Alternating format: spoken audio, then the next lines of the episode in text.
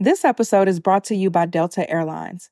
I recently flew Delta, I want to say about a week ago now, and I was coming back home from being in Atlanta for a speaking engagement, and Delta just gave me such a wonderful experience. And it really was the icing on the cake of just such an amazing weekend that I had. Some of the things that I loved particularly about my Delta airline experience was first the amazing customer service. Everyone there was so kind, so welcoming, so present, so attentive. And a small thing, but was big to me was just something simple as having headphones so that I can enjoy more than a thousand hours of in-flight entertainment. I mean, my flight wasn't that long, but I got to catch up on a movie, some shows, just things I don't have time to do usually at home. I was able to enjoy that in the air. Delta also offers fast, free Delta Sync Wi Fi, and it's available for SkyMiles members. Being able to access the Wi Fi, I was able to order some groceries and just get a head start on my week. It was a great end to my experience and it ushered me right back in to being home. So even if you're not home yet, Delta Airlines helps you feel a little bit like it. Delta Airlines believes that you should feel at home, even if you're 30,000 feet above it. Learn more at delta.com. This episode is brought to you by Happy Mammoth. Listen, over the last weekend, I went to a family reunion. And unfortunately, that fell on that particular time of the month that all of the women know what I'm talking about. So I had an attitude. I wanted to eat everything. And I was in the South, which means I wanted to eat everything that was terrible for me. And overall, I just wasn't feeling it. I had a great time, just wasn't feeling like myself. Now it's easier to manage PMS with estro control. Happy Mammoth, the company that created Hormone Harmony, is dedicated to making women's lives easier. And that means using only science backed ingredients that have been proven to work for women. They make no compromise when it comes to quality, and it shows. Hormone Harmony contains science backed herbal extracts called adaptogens. Now, here's the beauty about adaptogens they help the body adapt to any stressors like chaotic hormonal changes that happen naturally throughout a woman's life. For a limited time, you can get 15% off your entire first order at happymammoth.com. Just use the show code BLESSED at checkout. That's happymammoth.com and use the code BLESSED for 15% off today. You are listening to Blessed and Bossed Up, presented by Anchored Media, an entrepreneurship podcast for Christians all about how to make God the CEO of your business. Get ready to be inspired, challenged, but well equipped to live and build your destiny His way.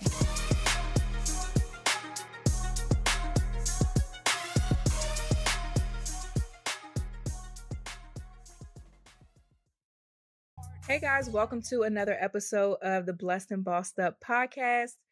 I'm really excited. I say I'm excited every week, but I'm really, really excited about today's episode because I get to talk to on this platform somebody that's very, very near and dear to my heart. Her name is Mrs. Tanya Lofty. She's an entrepreneur. She is a prophet. She's a woman of God. She's a mom, and she's just everything to a lot of people, especially me.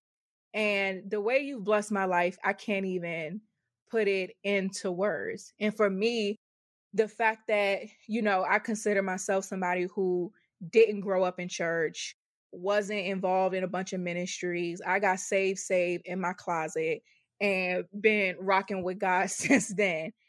But at the same time, I've always recognized the need for wisdom and the need for people. I'm just good at knowing that I don't know something or I need somebody wiser than me to pour into me it's so funny the opportunity came when me and BJ were engaged and we were looking for premarital counselors. We were given like a list of couples, and immediately I was like, "Oh, Tanya and Virgil." I didn't even know them like that. I don't know. I was just very adamant about those are the people who need to be talking to us. And I know it was God, but at the time I was just like, I don't know, something about them. We need them. And so that was really like the foundation for you just being such a pivotal figure in my life. Like I'm always calling you, trying to run something past you, getting your wisdom on something, seeing what you think on something. And so this lady, I'm like talking to her and y'all at the same time, but she has really blessed life. So I'm just so happy to have you on this platform. And I just want to welcome you officially to the platform that you hear me talk so much about. Hi, baby. Here you go. Hi, baby. Thank you. I appreciate that. I love you very much. I love you more. So the reason why I wanted to interview you finally on the show is because there are a lot of us who are young women. I mean, I feel kind of old for real, but young-ish, I guess. but there are a lot of us who truly just have hearts to serve God. Um, a lot of people who listen to the show who are trying to break out of that religious space mm-hmm. and really understand what true relationship with God is like. And I think you being somebody who's been in ministry for 20 something years, who is mature spiritually, will be a good person to come on the show and have this conversation with. Because, you know, I always say this like, when I reach my capacity, I know it and I'm okay with that. And so I thought it would be great to kind of have you on here to bring an extra level of wisdom on this platform to help those who are trying to build a real authentic relationship with God. So, let's actually start from the beginning of your faith walk. So tell us when you originally got saved and how you've been able to still live a life for God all of these years later. Wow. Well, I got saved. I was about 22. I was very young. And I would start there. I mean, I was filled with Holy Spirit when I was nine. My mom actually left the church for a period of time and then she came back into the church. And so I was still doing my own thing, you know, and I've been very candid about my life. And I think that's the biggest piece that you have to be candid so that others can be free. Yeah. And so while I'm not pleased with what I'd done in my past, it is just that it's my past. And so doing whatever I wanted to do, being very promiscuous and things like that, I decided one day that I wanted to rededicate and give my life back to the Lord. And so from that day at 22, some people may say that's young, but if you look biblically, David and people of that nature, they were called at a very young age. And so mm-hmm. there's no better time than when you hear this message to give your life back to the Lord. And so I was 22. You know, I had done it my way. I thought I knew everything, like most young people do. mm-hmm. And you mm-hmm. think you have forever. So I rededicated my life to the Lord and I was fully committed to the things of God. You know, I served in many capacities throughout the years, but I believe I was like 23 and I was over the baptism committee. Who does that? but I was over the baptism committee and I just served. Back then, you had choirs. I was on the youth choir. I enjoyed going to church. Like I loved it. I loved being in the house of the Lord. I just really did. And I'm very grateful for that because I did it my way. I feel like my experience was almost like a Saul turned Paul. You know, Saul, even though he was persecuting, can you imagine that? He was literally persecuting Christians. Mm-hmm. And then on the road to Damascus, he was smote and blind and to be sold out and to literally write like all of the New Testament, just about, mm-hmm. you mm-hmm. know, mm-hmm. it's a testament to the goodness of God. And I believe that is my life. And it's a testament to just how good God is. And so I served in the house of the Lord. I think a lot of young women don't realize the precious value in that. You know, there's a safety in a multitude of counsel. And I'm not saying that you're going to find it all there, but there's a safety. David said, I was glad when they said unto me, Let us go into the house of the Lord. It, once you really fall in love with Christ and all of what that entails, which is the kingdom of God, you know, in the kingdom, no one's greater than the other, and we need each other. And mm-hmm. I think once you realize that, it helps you but that was my stance. And I served, and then I met my husband, and we served more. I mean, I think we were married maybe a year. They were waiting for us to just be married a year just for him to be ordained as a deacon. He was like the youngest person on the deacon board back then, but we really just committed our lives to the Lord and serving in the house of God. So going from then what your life was BC before Christ. oh yeah, I was gangster before Christ. I was bad, man. I was ratchet. I mean, not just with the promiscuity, but I was like a little thief. I was like, so I called myself a thief. I was just out there.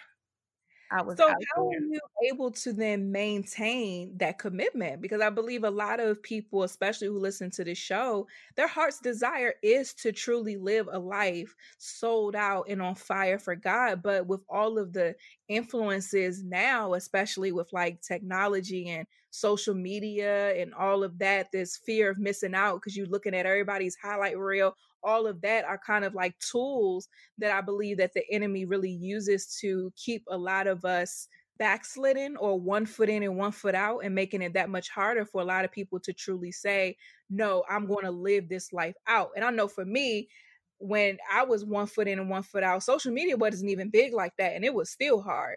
So like how were you able to stick with it and not go back to the ratchet? because I knew where the ratchet was leading. The ratchet was going to lead me right into a grave. And there's a way that seems right into a man, but the end thereof is destruction. And I knew I was headed for self destruction. Since we're talking very candidly, you know, I had abortions. I had two. And the last one I had, I thought I was going to lose my life. I was bleeding had blood clots profuse. I mean, they were coming out, they were huge. Like they could literally sit in the palm of my hand. Mm-hmm. And I remember saying, I'm going to die. You know, I'm thinking, I'm going to die today. And I went to the hospital. I was by myself, the boyfriend or the fiance slash boyfriend, whatever you want to call it, who I thought was there, wasn't there. And I'm in that room by myself, trying to put this huge needle to suppress the bleeding. And I said, God, I don't want to die. Mm. And I was on the table crying. And I was like, I don't want to die. I knew I had to make a decision. It's for God I live or for God I die. I mean, literally, that's it. And I would rather go on this side than on the other side because on the other side, you don't know there's an assurity when your soul is anchored in God. You know, we're in a time frame now where a lot of calamity is going on, but there's an assurity that you can have when you can literally rest in Him. And I didn't have that. And you don't have that peace, is not a peace that money can buy. You can have all the things in the world. But if you don't have peace in your soul, I mean, you are in trouble. Yeah, that's good. And I think that perspective is rooted in understanding of who God is and the promises that he has for us as people who are anchored in him. But I think what happens is when it comes to a faith walk, because you said that you served in ministry and in church and things like that. And so I know even for my experience personally, it's been hard to find places. And thankfully, I have a multitude of counsel that isn't under per se a building. And so I really thank God for that. I can call people like you and others and have wisdom, but it's hard to find a church where they're able to really do that. You know, as we can see now, a lot of people are turning, especially millennials in this age group, are turning from the church. I'm gonna ask a church question about identifying the right place. Mm-hmm. But before we get there, though, for those who are building that one on one relationship for themselves, to truly understand the things of God and may not have that church home, where do they go? Or where do they start? I think it starts with you acknowledging Jesus as your Lord and Savior. See, it's one thing to acknowledge that He's God, but it's another when you can say He's your Lord and your Savior. Because there are many people who will profess to know the Lord Jesus Christ, but that doesn't mean that they do it's about your relationship. And one thing about a relationship, you're going to tell people about it, right? When you met BJ, yeah. when you met your husband, it's like, oh man, and you spent time with him. If you're spending time with the Father, it's going to show. And one thing about something that we want, we're going to go after it, right? So mm-hmm. If I say I love God, it's going to show in my actions. It's going to show in how I treat people. And how do I get to know God best? Through and by his word. God says he and his word are one. And so this is how you build a relationship. So you want to get to know the Father? Get into his word. And that's what I did. I would, even before I got married, I fasted. I had a consistent fasting day. I would take my lunch break and I would just go and fast and read the word of God. And I would spend time in prayer. And so that is how I built my relationship with the Lord. And I think it's vitally important because there are a lot of voices that speak to us today and a lot of things that speak to us, but nothing should supersede the voice of God and the word of God. Mm-hmm. And that is the biggest piece. And so I really believe that there's nothing that can't be found in the word of God to help you direct your life. And when you have that personal relationship with God, that he's going to speak to you about even the minute things. I mean, look at what he gave us 66 books. Proverbs is the book of wisdom. mm-hmm. if we mm-hmm. want wisdom, and if any man lacks wisdom, let him ask of God. But how do you know these things? By getting into the word of God and developing your relationship with God. And that's going to take you wanting God over everything. Mm-hmm. Yeah. I think that's really good. And a couple of things that you said that I want to point out. You said when it came to really living a life for Christ, you had to understand where your current life was leading you. And so I think that's something that a lot of us who, or a lot of people that's listening who are struggling with being saved, saved as I call it, which basically mm-hmm. means like living a life of obedience versus kind of being in that lukewarm state or struggling with the same sins and it's, they don't seem to go away like really sitting back and spending time with yourself and being like, where is this leading me? And be honest. I think when it comes to spiritual things that we get so deep that we forget how to be practical. Mm-hmm. And if we really just practically sit down and think, where is this leading me? Because we may get into the mindset of like, oh, I can't. We may think we're losing something if we're living for God, or if we make it so complicated in our head or if we make it feel like it's way too hard, yeah, it's difficult, but where is what we're doing right now leading us? Where is my lifestyle leading me? And if it's leading me to destruction, then I need to change it. Because no matter how fun it may be to my flesh, if it's leading me to destruction, then that's something that I need to change. And so I really wanted to just reiterate that point that you said. And something else that you said was we have to understand him as our savior. And I think that's the really great starting point after you realize where your life is leading you is recognize that God is your savior. I did an interview before this and we talked about the Old Testament and we were saying like back then the rule it was a life for a life. You sin, it's over. Mm-hmm. You know what I mean? That's why they made sacrifices because a life had to be lost to make up for what you did. And thankfully, Jesus came, so we ain't got to, you know, be just dropping dead like flies out here. Mm-hmm. But at the same time, if you sit and really think about that, that's going to make you really love God, that He's your Savior, that even with me being one foot and one foot out, He still loves me. Even when I've been running from Him, He has never left me or forsaken me. And for me, I put myself in that space a lot because I'm just in awe of how much God loves me. You know what I mean? And I believe that the great place to start with building that relationship is to think about how much he really loves you and how much we don't deserve it, but he still loves us. Amen. I love that because if we really look at the price that was paid for us, it will cause you to have a different perspective. And I mean, literally, like you said, for God to love me through all of my mess, through every abortion, through every promiscuous act, to give me life, right? Mm-hmm. And to know that he loved me that much, that he's been there the whole time, that he never leaves, never forsakes, right? That he mm-hmm. never turns his back, that every lash on his back, that every scar, nail, and every piercing on his body, because the thorns pierced his head, to include the piercing of the crown in his head, the nails in his hands and in his feet, to know that he loved me that much, to give himself. See, that's one thing we got to understand. We think we're giving up something, but he gave up everything. Mm-hmm. And when we realize that, okay, I can't go in the bedroom, okay, I can't keep smoking, or I can't have the alcohol, or I can't have the hookah, or whatever that may be. But Not what I am gaining is life. Mm-hmm. And I think because the flesh likes what it likes.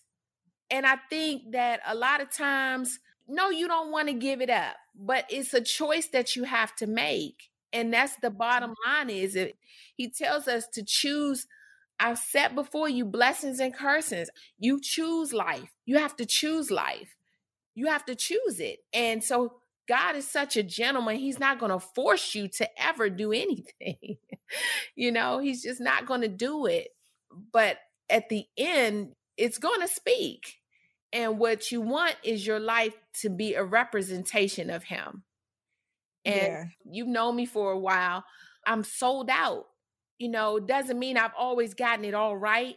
You know, at some point we have to put down our excuses and we have to say, okay, listen, it's for God I live or for God I die. To live is Christ and to die is gain. I mean, this is all scripture. Paul loved God so much, he was just like, I don't care. You know, nothing else matters. I really feel like that was my experience. It's like nothing else matters. I don't care what you think of me because if God's not pleased with me, then what you say means nothing because I have to stand before Him. Mm-hmm. You know, there's an audience of one that we will all face one day. And I know we don't like to hear that, but there's an audience of one, and your excuses won't matter. And so mm-hmm. I believe that we really have to do the word. And the word of God cuts like a two edged sword. It cuts me. It still cuts me. I'm not above it. You know what I mean? But it's okay because God loves us that much that he would give us all of this so that we can have life and have it more abundantly. So, for all the promiscuity and all of the things that the enemy was presenting to me, God has something better. I've been married for 22 years. Whoop. In May. you know, and no, I didn't come from a family that had it all together. Me and my husband both came from broken homes, didn't have examples of a marriage but our kids will never know that life. Mm-hmm. And for me, it's such a blessing in that. No, every day hasn't been great, but it's a blessing. I'm leaving a heritage and a lineage of a legacy that my children, all they know is God. you know what I mean? All mm-hmm. they know is, okay, they've seen mommy and daddy go to church and love God and walk through life They've never seen us not go to church. And I'm not putting an emphasis so much on going to a building, but the church is a gathering place, but we are the church as well. That's good. One thing you said is all my children know is God. What about the woman whose children know a lot? You know, she wasn't saved before she got married. Eh, the marriage may be rocky. You know, there's just things that's going on and she is trying to live a life for God. She is trying to show her children better, but because of the trauma or things that have gone on, it's very difficult to do that. And I don't even usually talk about this. So I know it may be somebody who's listening to this who may be dealing with that. How do we then begin to pick up the pieces of where our decision making has brought us and then take us and our families and turn back to God and really show our children and ourselves different. I think you pick it up piece by piece. And I think you allow God to mend the broken places. But that's going to take you being real and honest before the Lord. I'm not talking about before people. You know, mm-hmm. when Jesus met the woman at the well, she was not perfect. she was not a perfect person. She did not have it all together. He actually told her the one you're with isn't even your husband. wow. But to him, it meant nothing, is what he was pretty much trying to say. Mm-hmm. And I believe that was Mary Magdalene because she was one of the first people at the tomb when he left because she was like, This man changed my life. And he told her, Just go and sin no more. Even the widow mm-hmm. woman. So God didn't leave anybody out. That's what I love about him. He didn't leave anybody out. So, yes, you had a broken relationship, it didn't work out but you pick up the pieces and you allow God to mend you and heal you, your soul. See, we're three part being, right? We have a mind, will, and emotions. That's the soulish part of that part of us. But we have our spirit. And that's the part I'm speaking to is your spirit. You need to allow God to heal your spirit. And you need to be open and honest before Him. Didn't know how to love a man. I didn't even love myself. But what God told me, it was like, no, I need to clean you up. Let me heal you. And He told me He loved me. And I'm thinking, nobody will ever love me, God. You know, like nobody will want to love me or be married to me, you know, because I'm thinking I'm too dirty. But I'm not. I wasn't. And I think mm-hmm. whomever you are, you need to understand you're not too broken that God can't mend you you're not beyond repair. Hmm. That's so good. That's so good. And so, I see uh God like literally putting like a vase, you know, a vase when it breaks, the pieces are all broken. Mm-hmm. They're all over the place. But what happens when you start to put it back together? It becomes a masterpiece again. It was mm-hmm. already a masterpiece.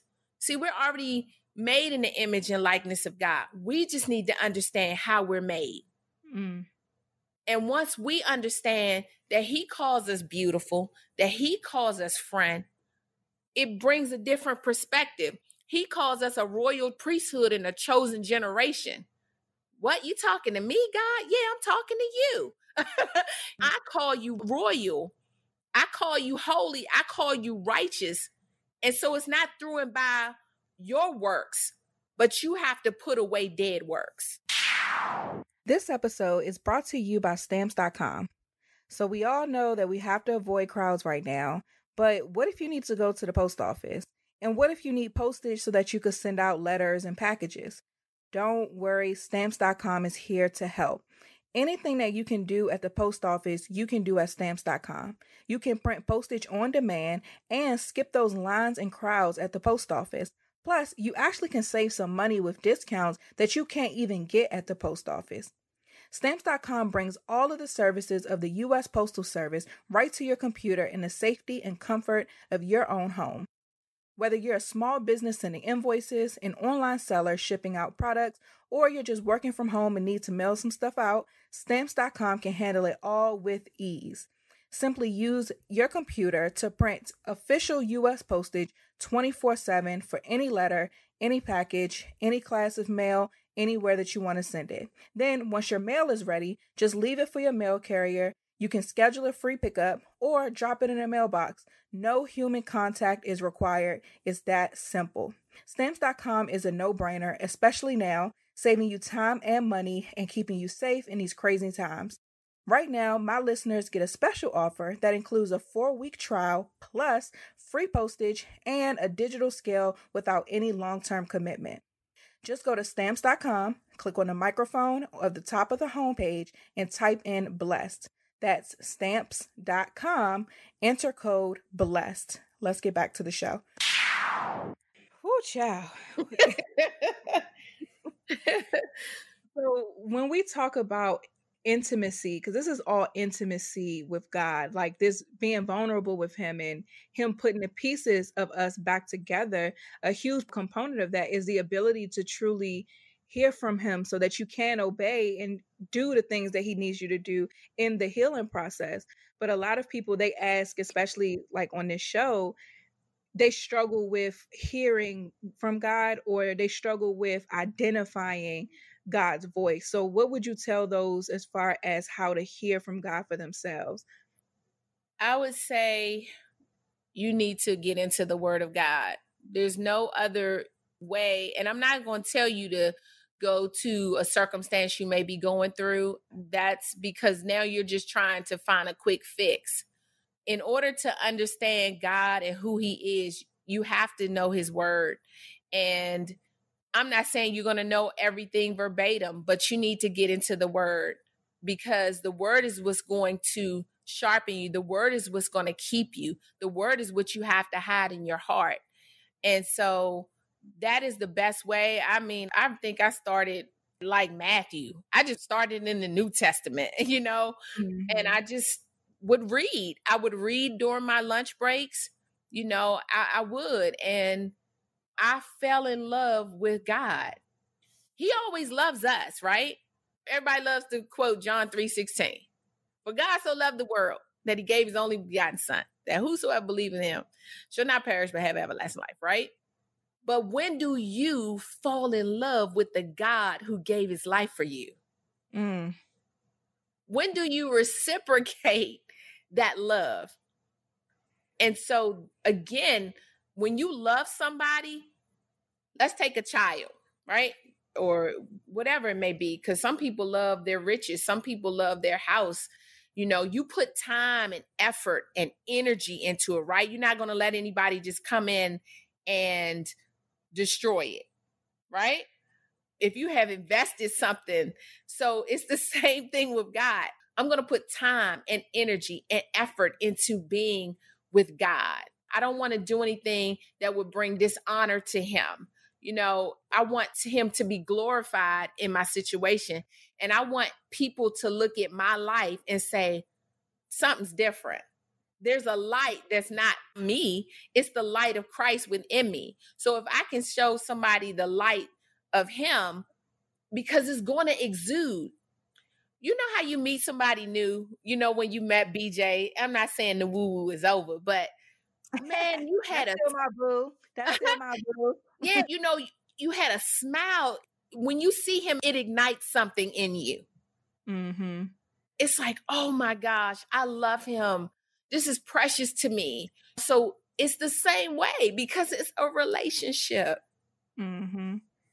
So, it's- speaking of relationship, how do then those who may have grown up in religion, right? Mm. So they mm. know all of the man-made laws. I call mm-hmm. it like mm-hmm. rule book. Honestly, what kept me one foot in and one foot out for so long because I felt like everybody was trying to give me a mask to put on and I just didn't feel right to me. And so I was kind of like, well, you know what? If y'all are sitting here talking to me about this rule book and nobody's talking about anything else like i'm good on that. You know what i mean? But it wasn't until i really started living for god that i realized like yes there's a standard. But if I gave him my heart, he will clean that up. If mm. I gave him my mm. heart and I fell in love with him, then now it's not about what I can't do. It's about I want to please him so much. I'm willing to give all of that stuff up. And then once I'm doing it, it's like, whoa, this is so much better. Like this is it's lit over here. the world is dark and sad and confusing. And you know, you out turning up at the club, you come home, you wake up the whole day gone because you got a hangover, you gotta find something to eat, drink some water. Like it's so much. yeah. It leads to just so much unnecessary things, but really falling in love with God and living for Him, even through the difficult decisions that you have to make. For me, it's just feels so good and, and I feel just so I don't even know how to describe it, but just the way that I feel pleasing God and the happiness and the joy and the peace and the protection that I feel knowing that I am pleasing God is just indescribable for me. But that came from relationship. But and a lot of people have been taught religion. So how do they get out of the lenses of relationship to get into a real relationship with God? Yeah, you have to get out of religion.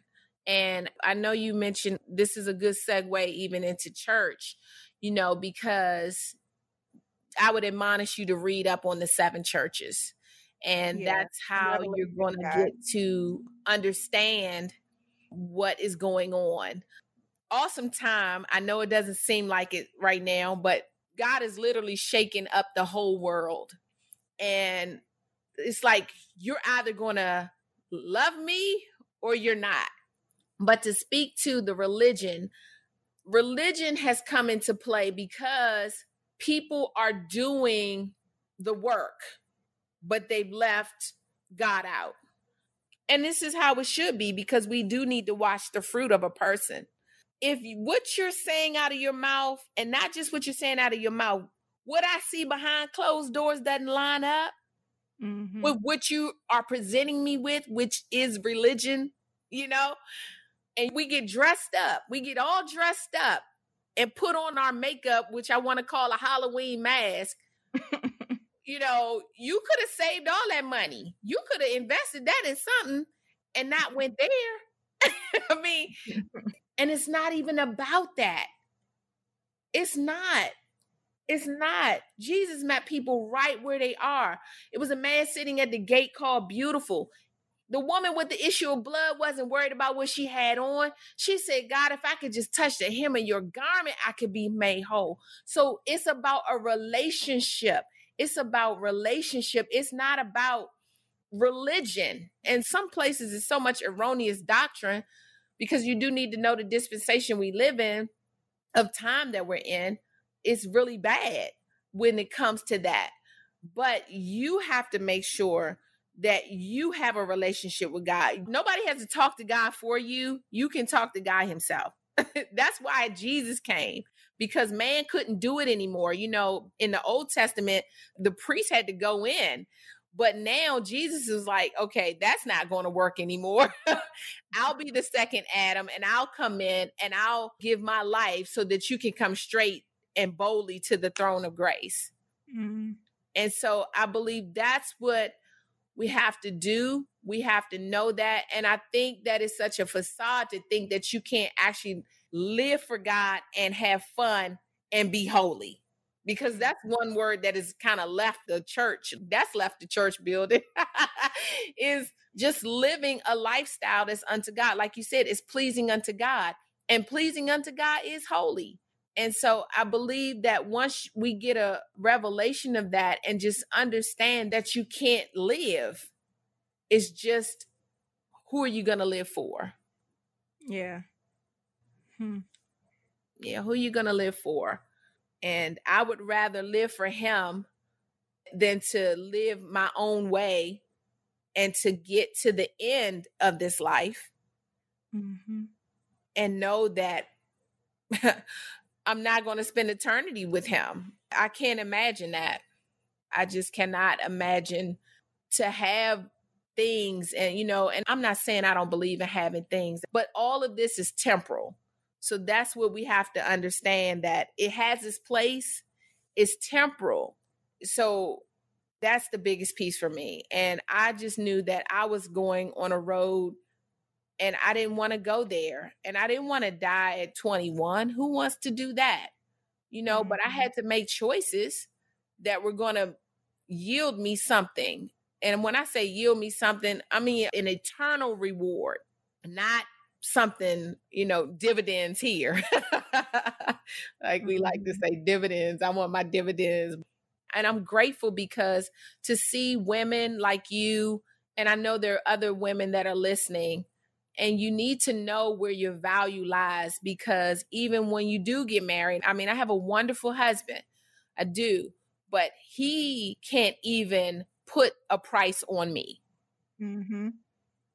My price is far above rubies. I have a high price tag on me. So even with that, I can't put him above God. You understand? I honor my husband but I can't put him or anything before God. And so I think, ladies, beautiful women of God, you're going to have to make some choices. You're going to have to make some choices. And you're going to have to choose who you're going to serve. You're going to have to choose. And it's not a hard choice if you really love them. So you said something really important. Like even in your marriage, you can't put your husband above God. And I believe a lot of women in particular we go into a lot of different things very well meaning you know we get involved in church because we want to serve the lord you know we want to be the proverbs 31 woman we want to be the mother that our children leave we want to leave this inheritance but what happens a lot of the times is somehow something gets off mm. and if we're not mindful of it it can stay that way and manifest into something that's just way out of control what i'm trying to say is i believe a lot of us start off with good intentions but then the things or the roles or the titles or the mm-hmm. responsibilities then become more important than God. And so if you you're a mom, you're in ministry, you're a wife, you run a business, what are some practical ways that women can really make sure that we are yes doing things in decency and order yes we are serving our responsibilities to each of these things well but we're also making sure that we're ultimately in right standing as far as what God wants us to do. And we're still spending that time with Him and not allowing our lives to get too noisy. Yeah, life can get very noisy. I mean, like I said, when we first started, it was just me and my husband, and we were in ministry. We talked about things, and then we had children. You know, once you're married, you have to create a time. And I was, it may be you have to get up 10 minutes earlier. It may be once everybody goes to bed where you really get that intimate time with the Lord. It could be in your car. I mean, I honestly think it should be all during the day. I have moments with the Lord all day, but I understand that to whom much is given, much is required. And mm-hmm. I think we have to be realistic because when you're single, you can think on the things of God. You don't have to worry about all of that. mm-hmm. When you mm-hmm. get married, you are going to think on some things of the world because you are married. You do have a husband you know, and you do have the children. And I think the biggest perspective for me was okay, first, my relationship with God. And then it's like, okay, God, you bless me with the husband, you bless me with the children, you know, so I think we look so much outside. Sometimes we don't realize that we have everything right there before us in our hands. Like God has blessed us to be able to nurture. And you look at a Proverbs 31 woman, she did all of that. Mm-hmm. she did all of that. And, you know, it's the same thing. I mean, business, ministry, I have children, you know, and you don't have to ever put on a facade if it's too much or if it's something you can't do.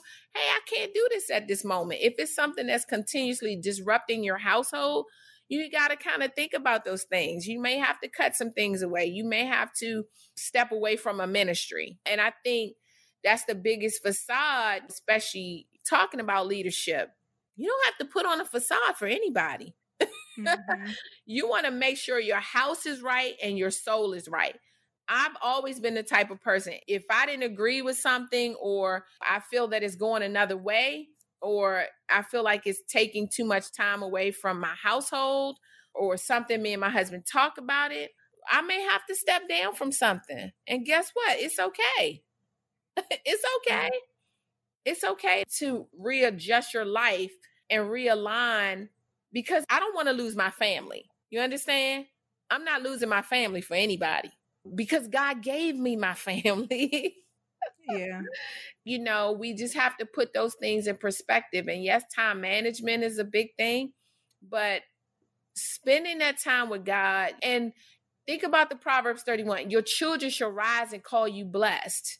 Listen, I've been in business for 14 years.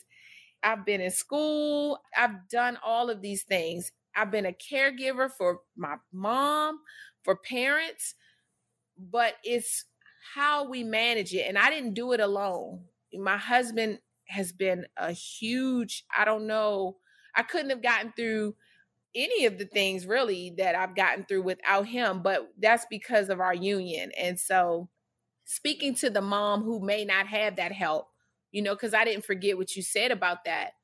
God will send people to minister to you, God will send people to assist you, and God will allow you to raise your family in the things of God. There's not one way that God works. I mean, look what he did for the widow woman, and then look what he did for the woman with the issue of blood. Look what he did for Tatum. Look what he did for me, and look what he can do for you. That's good. I'm glad you said that. And also touching on stepping away from things that need to be stepped away from. Because I actually had a question somebody submitted a while ago. And you know me, when I reach my capacity or I feel like I don't got the answer, I don't try. Right. So she was actually dealing with that. She was serving heavily in her ministry and she was building her business. And then things weren't going well as far as her household is concerned. And she was so committed to the church that her husband now was seemingly rebelling a bit against God because of pretty much how things were going on. But as I was reading, what I could tell is like her intentions were pure because, you know, serving in church because I want to serve the Lord. And I believe a lot of women and people get to that point where you're serving God and you're looking at this as service unto the Lord. So you feel torn in a sense when other areas like your marriage or your home life start to be affected because turning away from ministry in their mind might be turning away from God. How does somebody navigate that?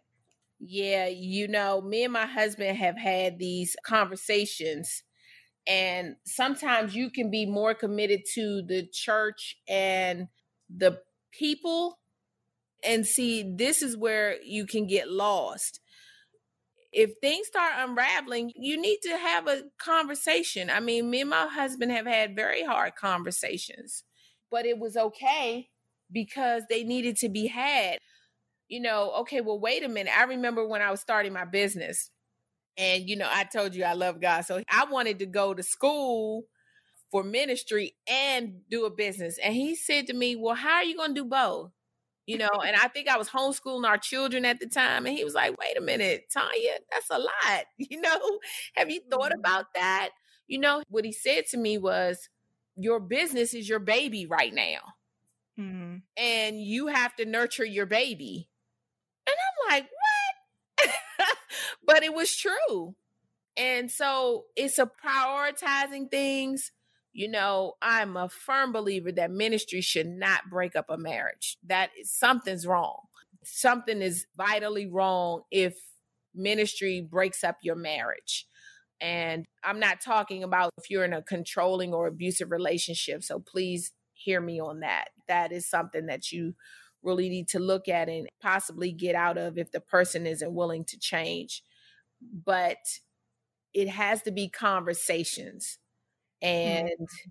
you may have to step back from something. You know what I mean? You really may have to step back or reevaluate or just change the way something is done.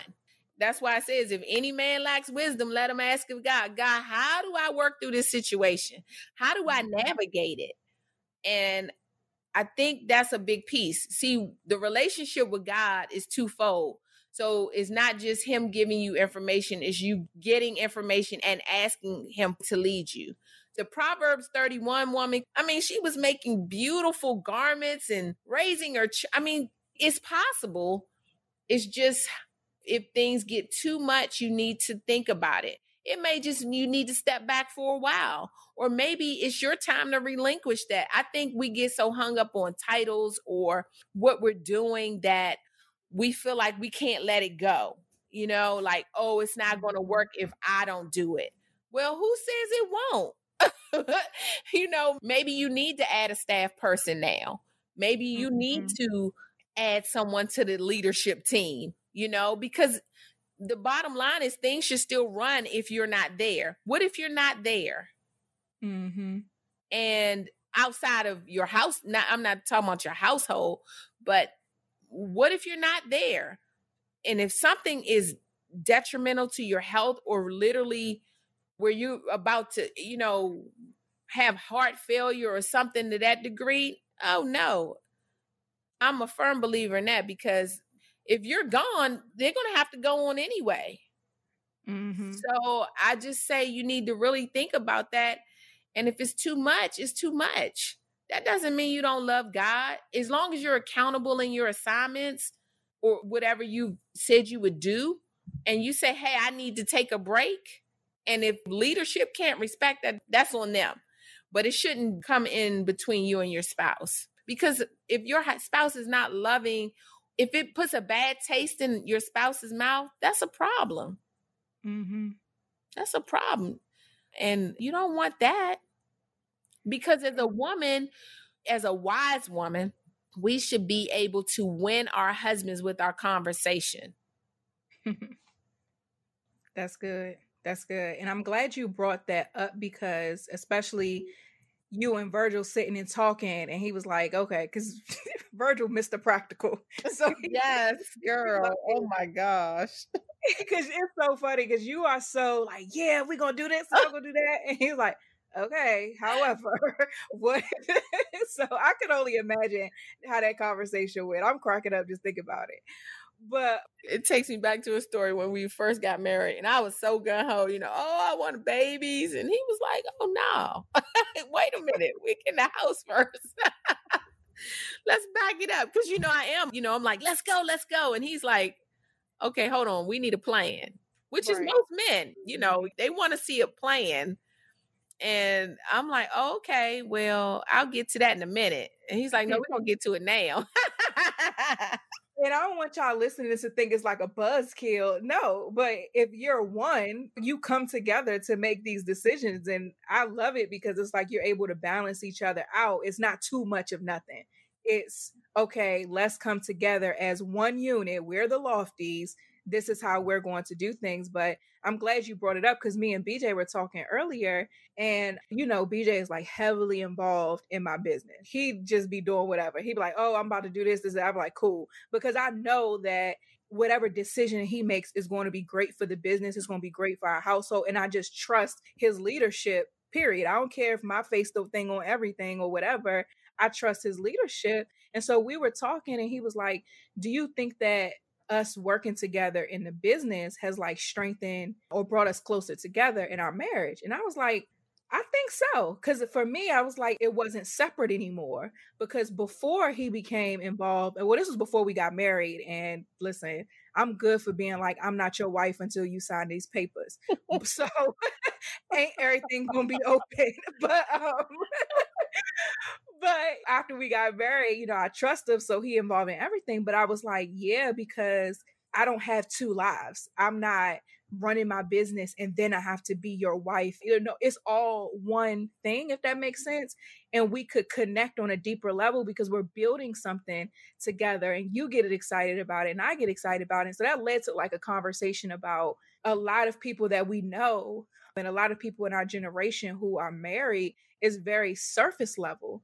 And I think mm-hmm. that that even starts prior to marriage because a lot of us desire the wedding and the ring and the prettiness and the vanity and the hashtag relationship goals that we neglect the deeper things because we want that so bad. And so I wanted you to talk a bit because I don't want to forget the large group of our audience who are either newly married or desiring marriage, just talking a bit about the importance of who you decide to become one with and like what are some things that you look out for in that courting process? Like when i talk to people about marriage or my single friends and they want to get married i'm like calm that desire down a little bit. And not to say like you can't desire to be married but i think if you make anything too big you get blind spots in a sense where you're not noticing these red flags because you don't bought the dress. You get what i'm saying? Yeah yeah. So what are some things that those single people who are listening can look for so that when they do become wives and they're growing as far as like their responsibilities, they can make sure they're growing with the right person? Let me speak to that group first. The group who wants to be married. You definitely want to make sure that one, you're equally yoked. And when I say that, we actually talked about this and you know, some people think, oh, because they're in the church, we're equally yoked. No, no, and no. One, you need to go to marriage counseling. I don't care what anybody says. I believe that you should get some marriage counseling so that you can talk through these issues because it does help you to see through the blind spots. Mm-hmm. And it's like, oh, wait a minute. you know, because the bottom line is you're not going to be dressed up all the time. You're not going to be having sex all the time. No, that's not that's not marriage. That's not all of what marriage entails. And you have to have the same I won't say the same goals, but you at least have to know what each other's goals may be. And I'm not saying they don't change sometimes, but you can see the pattern of a person you know, my husband, I call him an eagle. He watches people.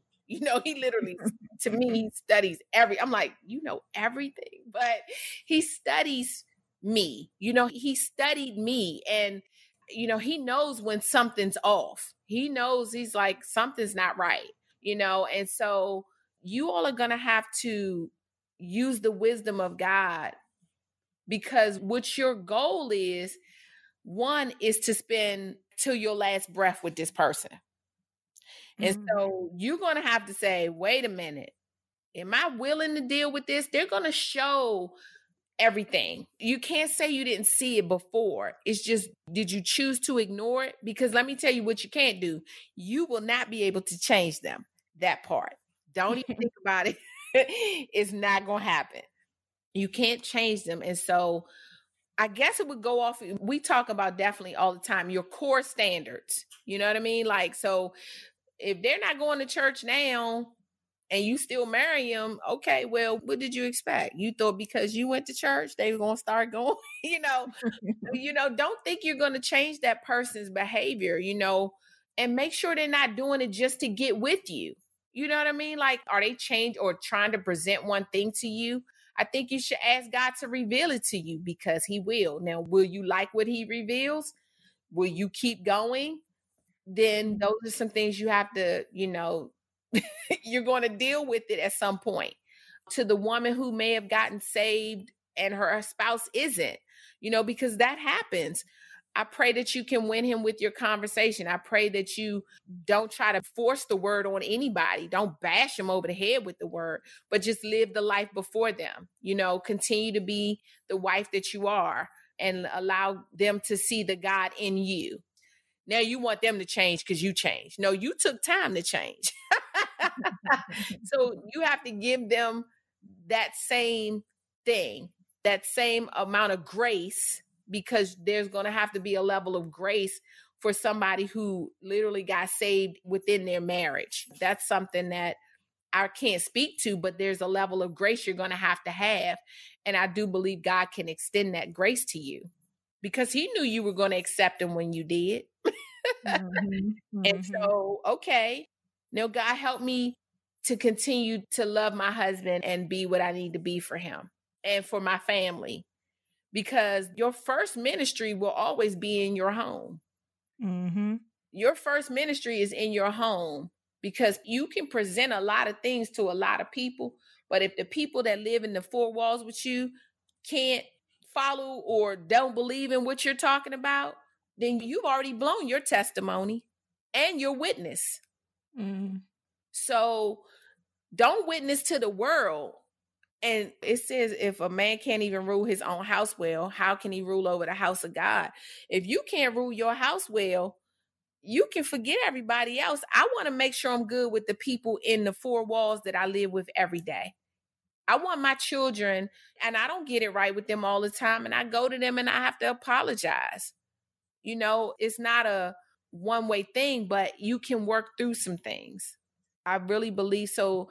To the woman who wants to be married, listen, there are a lot of great men that love God that are out there. Don't let what you see on whatever show make you think that all men are unfaithful, all men are just, you know, dogs. No, that's not the case. that's not the case. It's not the case. There are men out there that do love God, and I think you just have to be patient enough to wait on God to send them to you because it does say he who finds a wife finds a good thing and they are going to obtain favor from the Lord when they get with you. How you doing? Boom. Yeah. I'm glad that you did touch on that. We usually don't talk about relationships on the podcast because I'm like, listen, I've been married for two seconds. Let me just make sure we good over here, okay? I ain't trying to be giving no marriage advice. I want to just focus on mine and make sure it stay healthy and that we good. You know, we've been quarantined together for three weeks. We've been having a good old time. So I'm like, okay, let me just continue to tend to this, and I'm not finna be trying to help nobody else with theirs. But one of the reasons I did want to have you on the show is because of all that comes to my head is like Titus 2, that the older women are supposed to teach the younger women. So mm-hmm. I definitely wanted to, you being somebody who has been married for over 20 years. And honestly, I attribute a lot to how healthy and happy my relationship is to premarital counseling. I'll be in that joint. You remember crying like Tanya, I don't know. I don't know. or we'll go home and have like the conversations that y'all tell us to have and with our little booklet. And I'm sitting there like, I don't even know we finna make it to this joint. I'm thinking about can the deposits get taken back for the the venue? Like I'm just like, oh no, Lord, I don't know. You really gotta be the third hand in this joint because oh no, Tatum a little ratchet and hard headed and neck rolling. So I don't know. You gonna have to change me, God.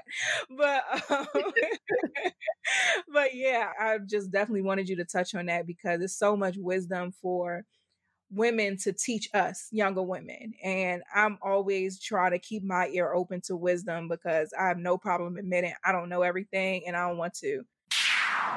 This episode is brought to you by grammarly. A typo or a grammar mistake can make a huge difference in context and understanding.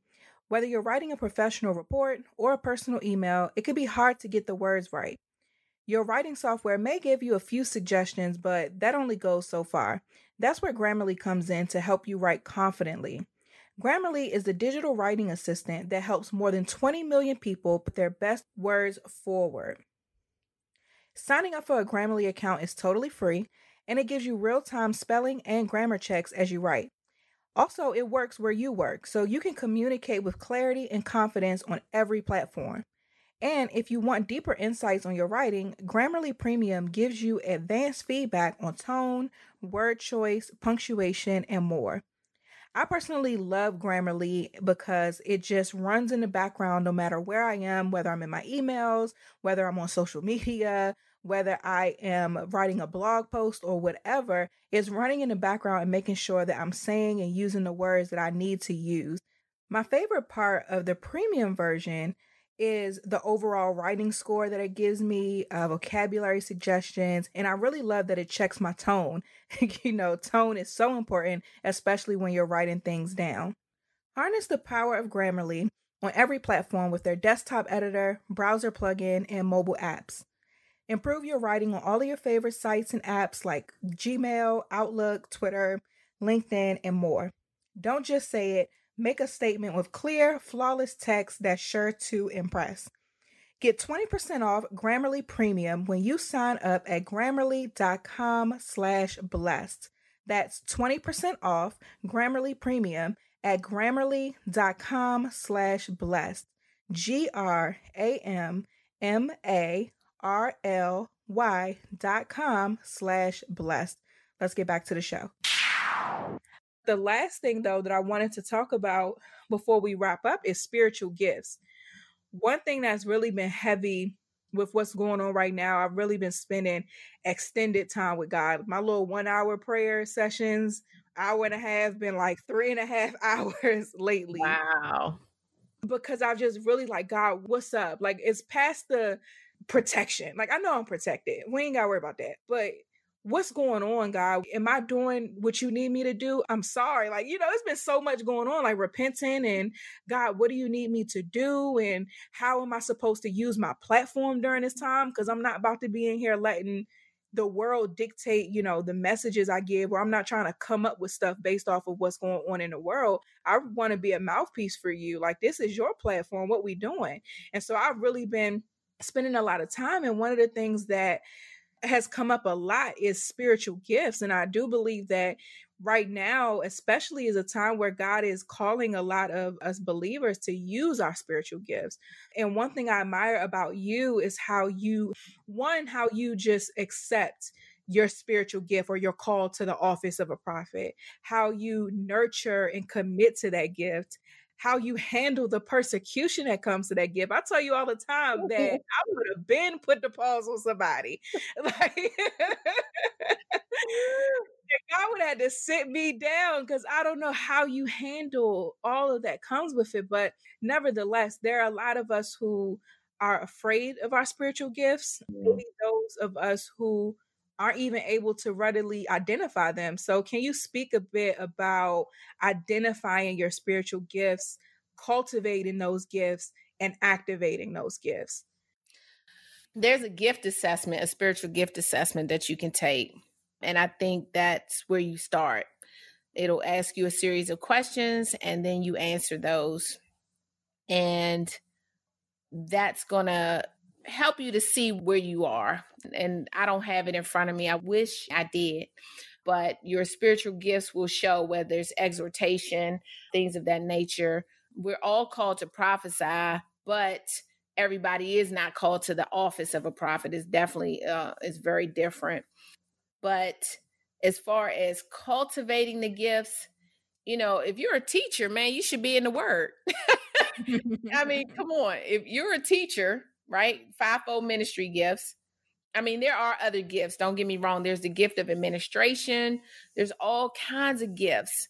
And one thing we need to know is that the gifts they come from God. You know, even if you look at a doctor, one I wouldn't last, you know, at all. But that's a gift and that's a talent that the Lord has placed in you. He's placed uh, treasures in these earthly vessels. And so these are gifts that God has given us. One, what are we going to do with the gift? And then as far as activation, it depends on if you're a teacher, you need to be in the word, you need to study, you need to be around Bible scholars, you know, and that's what you're going to do. If you're an evangelist, you should be going to the hedges and the highways and the byways. No way should you just be sitting in somebody's church all the time. Mm-hmm. An evangelist goes out. okay. As far as the pastor is concerned, they are called to shepherd a flock. So you should be over your flock that God has charged you with because you know God is going to hold you accountable for the people that he has placed in your life for you to steward over. Um, as far as the prophet, you know, prophets are sent they're sent. They're not asked to come normally. Most people don't always like for prophets to. If you don't know or accept the gift of a prophet, prophets aren't always accepted. Jesus wasn't accepted everywhere. You know, Jesus, when he was here, he was a prophet. And so they didn't accept him. And John the Baptist, he was out in the wilderness crying the kingdom of heaven. He was eating wild locusts and honey.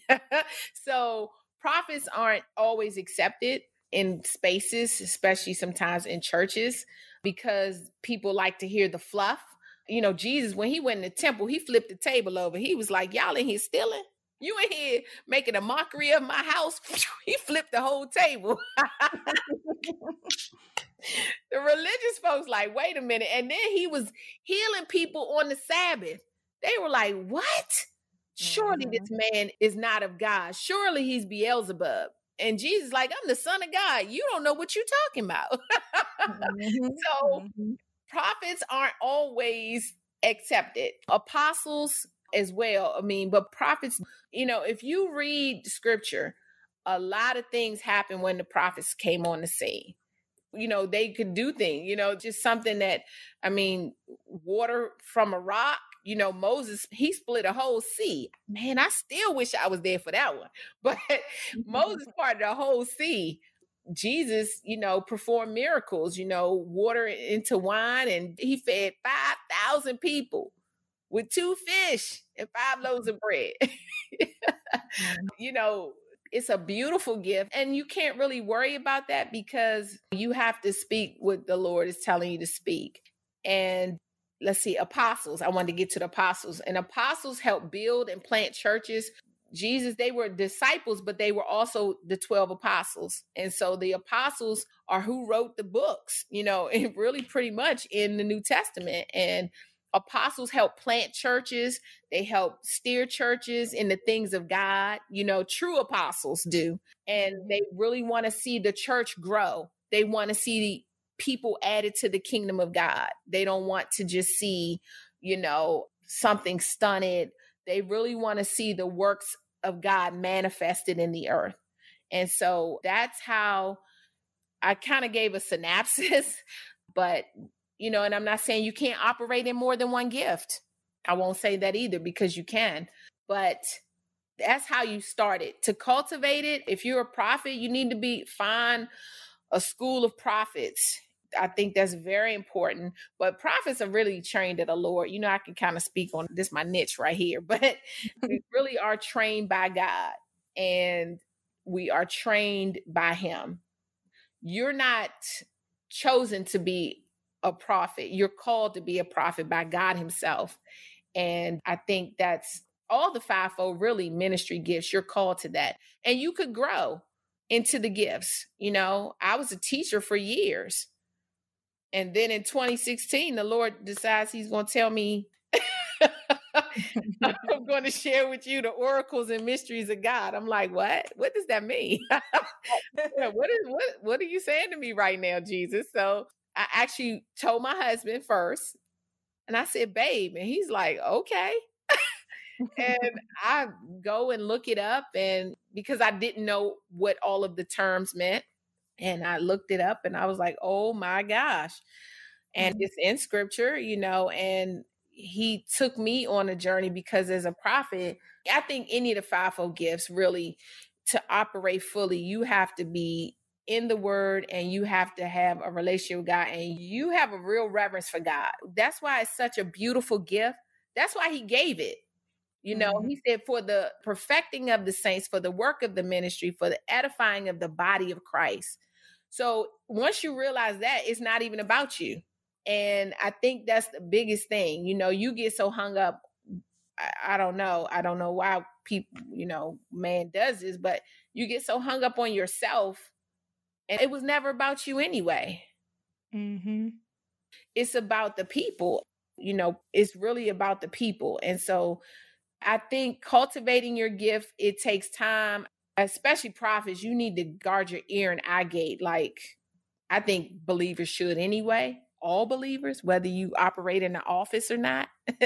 we should. Um, but fivefold ministry gifts, God does hold us at a much higher accountability because you are responsible for people. Yes, you are. Mm-hmm. And God's going to hold you accountable. And that includes myself. I'm not leaving myself out. God's going to hold you accountable. And yes, indeed, He will. And you better be found with not a lot of blood on your hands and you have damaged people's souls. And so I won't go too far into that because that's a whole nother subject for another day. But as far as you, whoever I'm speaking to, and you know you have these gifts, don't take it for granted. Don't manipulate gifts. That's not of God. Don't use it to get yourself something. You shouldn't do that. And so that's not of God. That's not of God. And he's not pleased with that.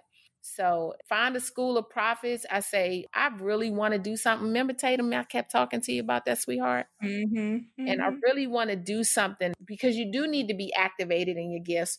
You know, I've been doing it for like, what, three years, almost three years now, I guess. I'll come on. You can be stirred by a song, things you see, there are a lot of ways that your gifts can be activated.